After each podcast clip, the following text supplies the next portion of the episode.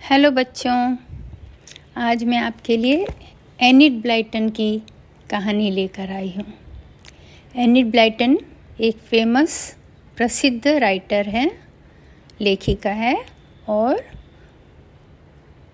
उसकी कहानियाँ famous five के नाम से जानी जाती हैं। उसकी हर कहानी में ये सेम पाँच करेक्टर होते हैं और वो पाँच कौन हैं, चलिए हम सुनते हैं। उसमें सबसे पहले है जूलियन, जो कि सबसे बड़ा लड़का है। वो चौदह पंद्रह साल का है। उससे छोटा है उसका भाई डिक। उससे छोटी है उसकी बहन एन। और उसकी कज़िन सिस्टर जॉर्ज। उसका नाम जॉर्जिना है, पर वो अपने आप को जॉर्ज बुलाती है और लड़कों के जैसे ही अपना बाल काट के रखती है और शर्ट पैंट पहनती है। और इन चारों के अलावा एन का डॉग भी उसके साथ है। उसका नाम है टिमी। तो ये पाँचों करेक्टर एनिड ब्लाइटन के हर एक कहानी में हैं। ये पाँचों मिलकर कहीं भी जाते हैं और वहाँ कुछ बहुत रोमांचकारी होता है इनके साथ। जैसे वो कोई बड़ी समस्या का समाधान ढूंढ लेते हैं, किसी चोर को पकड़ लेते हैं, इस तरह की चीज़ें। और बहुत मज़ेदार कहानियाँ होती हैं। तो चलिए हम शुरू करते हैं कहानी। इस कहानी का नाम है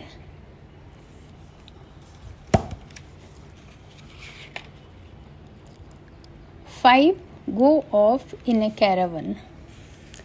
Caravan मतलब होता है एक तरह की गाड़ी जिसके अंदर काफ़ी बड़ा गाड़ी होता है, जिसको सामने वाली गाड़ी के संग अटैच कर दिया जाता है हुक से और सामने वाली गाड़ी उसको खींच के ले जाती है।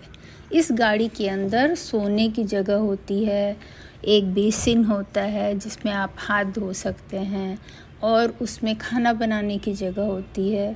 काफ़ी सुंदर अच्छे अच्छे इस तरह के कैरवन आते हैं। तो अब हम देखते हैं क्या होता है। गर्मी की छुट्टियाँ शुरू हो गई और ये चारों बच्चे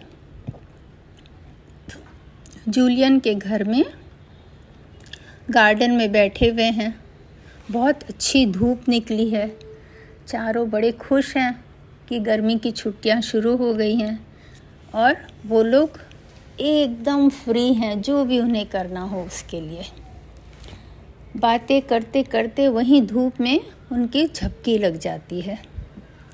अचानक टिमी, उनका डॉग ज़ोर ज़ोर से भौंकना शुरू करता है।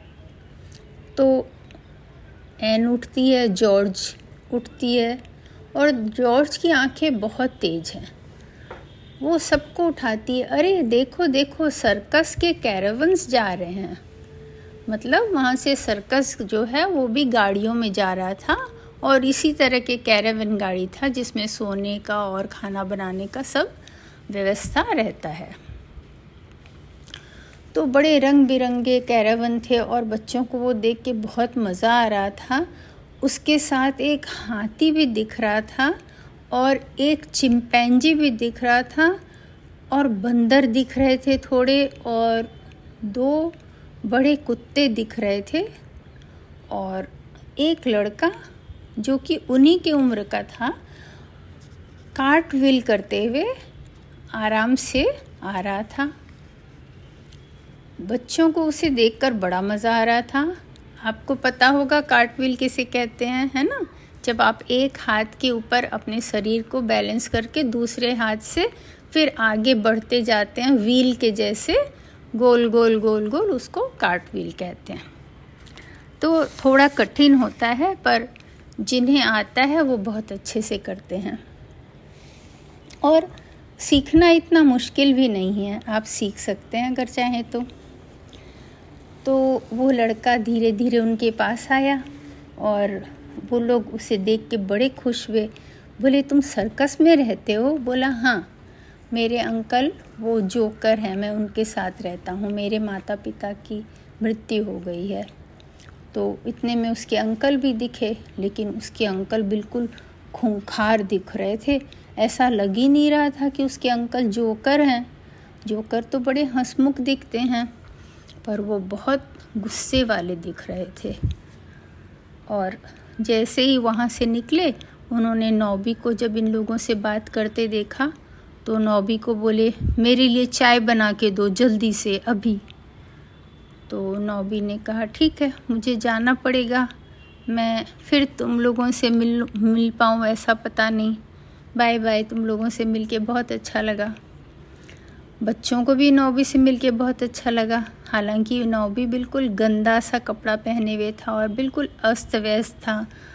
उसके बाल भी बिखरे हुए थे और वो साफ़ सुथरा भी नहीं था। पर वो लड़का अच्छा लगा। अच्छे से ढंग से उन लोगों से बात कर रहा था। फिर क्या हुआ? वो नौबी ने कहा, हम लोग हम लोग आगे दूर जाने वाले हैं यहाँ से। तो बच्चों ने पूछा, कहाँ जा रहे हो? कहाँ सर्कस है? हमें बताओ, हम लोग देखने आएँगे। तो नौबी ने कहा, अभी हमारा सर्कस कहीं नहीं होगा। हम लोग पहाड़ के बीच में जाकर रुकेंगे थोड़े दिन आराम करने के लिए, ताकि सब जानवरों को भी वहाँ खुला रख सकें और सब कोई रेस्ट कर सकें। उसके बाद फिर हम आगे जाएँगे सर्कस के लिए। तो बच्चों को बड़ा मज़ा आया। नौबी ने कहा, वहाँ बहुत अच्छा एक लेक भी है, बहुत सुंदर जगह है। और उसके बाद बाय बाय करके चला गया। अब बच्चों के मन में आने लगा, अरे, इस छुट्टी में हम लोग भी अगर ऐसे कैरावन में कहीं जा सके, कितना मज़ा आएगा। और उन लोगों के दिमाग में ये ख्याल आने लगा। इतने में उन्हें मम्मी बुलाने आई चाय पीने के लिए, नाश्ता करने के लिए। चाय तो वो नहीं पीते थे, पर चाय के वक्त को चाय ही बोला जाता है। तो उन लोगों को अपना केक और पेस्ट्री खाने के लिए बुलाया गया, फ्रूट्स खाने के लिए। तो उन्होंने मम्मी से कहा, मम्मी, हम लोगों को कैरावन में हॉलीडे जाने का मन है। तो मम्मी ने कहा, ठीक है, अभी तुम लोग पहले आके हाथ मुँह धो के कुछ खा लो, फिर मैं पापा से बात करके तुम लोगों को बताऊँगी। तो सब बहुत खुश हो गए, मम्मी ना तो नहीं बोली है अभी तक। तो रात में पापा के आने का इंतज़ार करने लगे, पर पापा उस दिन बहुत देर से आए।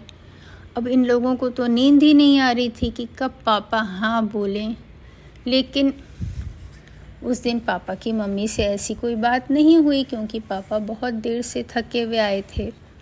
दूसरे दिन जब ये लोग नाश्ता करने आए, तब मम्मी ने बताया कि पापा से उनकी बात हो गई है और उनके पापा ने कहा कि हाँ वो लोग कैरवन में अपने आप चारों मिल घूमने जा सकते हैं इस डॉग के साथ, क्योंकि उनका डॉग बहुत खूंखार था।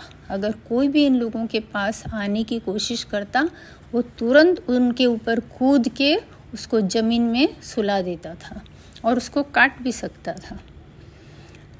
तो चारों बच्चे और टीमी एकदम खुश हो गए कि वो लोग जा सकते हैं कहीं पर कैराविन में। इतना एक्साइटमेंट सब सोचने लगे कैरावन कहाँ से आएगा? हम लोग सब एक कैरावन में जाएँगे।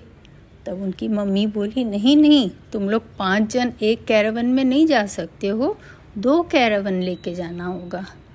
अरे तो दो कैरावन कौन चला के ले जाएगा? उसकी मम्मी ने बताया कि एक हम लोगों के पास घोड़ा है फार्म में। वो फार्म वाले घोड़े को तुम ले जाना, डॉबी। और दूसरा घोड़ा जो पास में दूध वाला है, उसका है ट्रॉटर, उसको भी ले जाना। बच्चे और भी एक्साइटेड हो गए। दो दो घोड़े की व्यवस्था हो गई।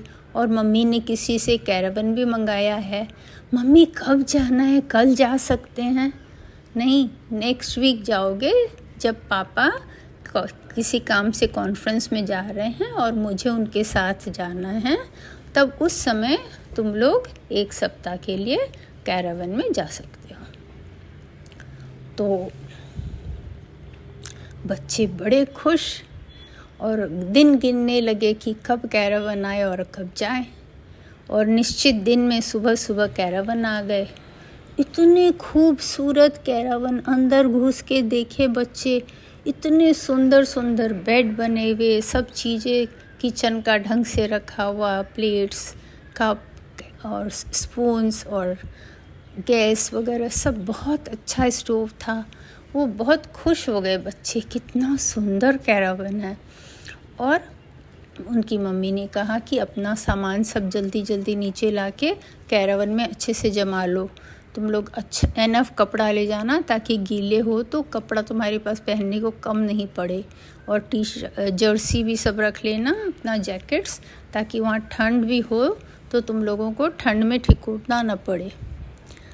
वो लोग सब पैकिंग खुद कर रहे थे, लेकिन मम्मी की बात सुन के कर रहे थे। वो सब सामान नीचे लेके आए, फिर मम्मी ने सब उनका सामान जगह जगह पर जमा दिया। वो लोग अपने लिए गेम्स भी रख लिए, किताबें पढ़ने को भी रख लिए, स्विमिंग कॉस्ट्यूम भी रख लिए, और हैट बड़े वाले और कैप्स भी रख लिए।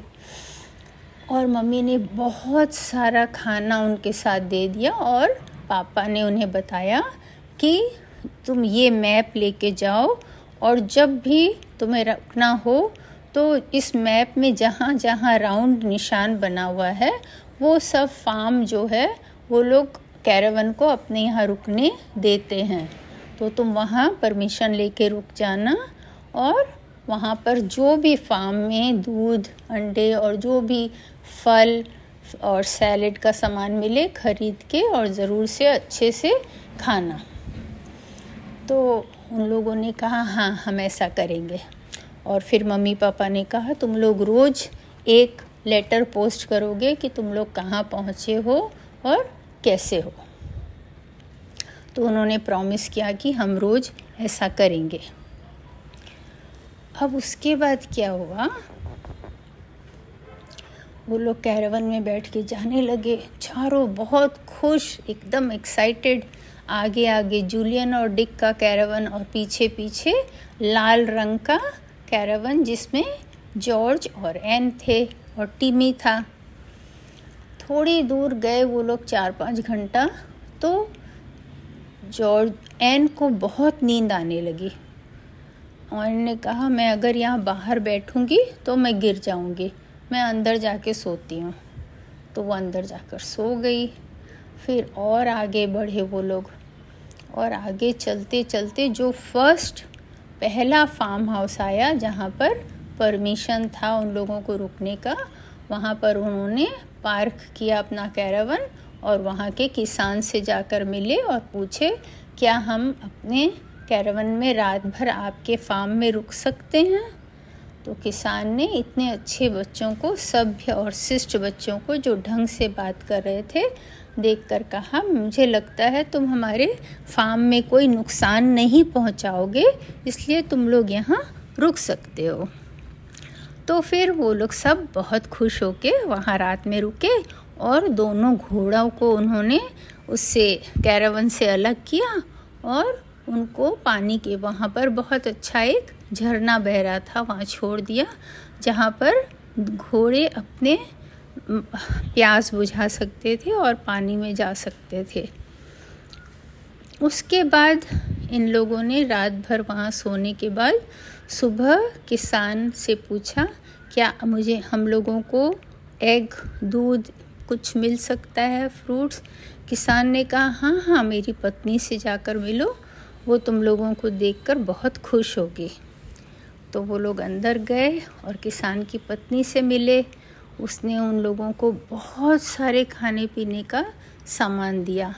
जूलियन ने उसके पैसे दिए और फिर वो लोग सब सामान लेके अपने कैरावन में आए और वहाँ से आगे रवाना हो गए।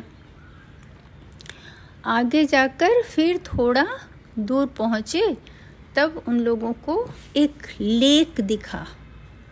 वो लोग एकदम खुश हो गए। वो लोग जल्दी से कैरावन को वहाँ पर पार्क किए और जल्दी से अनड्रेस करके और अपने स्विमिंग कॉस्ट्यूम को पहन के सब लेक में चले गए, क्योंकि वो लोग सब बहुत अच्छा स्विमिंग जानते थे और लेक ज़्यादा गहरा नहीं था, एकदम साफ़ पानी चमक रहा था। वो लोग बहुत देर तक उसमें स्विमिंग करते रहे और फिर टिमोथी भी उन लोगों के साथ था टिमी वो भी स्विमिंग कर रहा था। और फिर सब बाहर निकल के घास पर लेट गए। उन्हें बहुत बहुत मज़ा आ रहा था कैरावन में बाहर आके। फिर वहीं पर उन्होंने पिकनिक के तरह सारा खाना बाहर ला के बैठ के अच्छी तरह खाया, फिर अपने प्लेट्स वगैरह धोकर उठाए, फिर घोड़ों को खोला, उसको भी पानी में जाने दिया और फिर उन लोगों को वापस घोड़ों को अपने कैरवन से लगा के और फिर वो आगे बढ़ गए। अब आगे की कहानी मैं आपको फिर सुनाऊँगी। आज के लिए इतना ही। Bye bye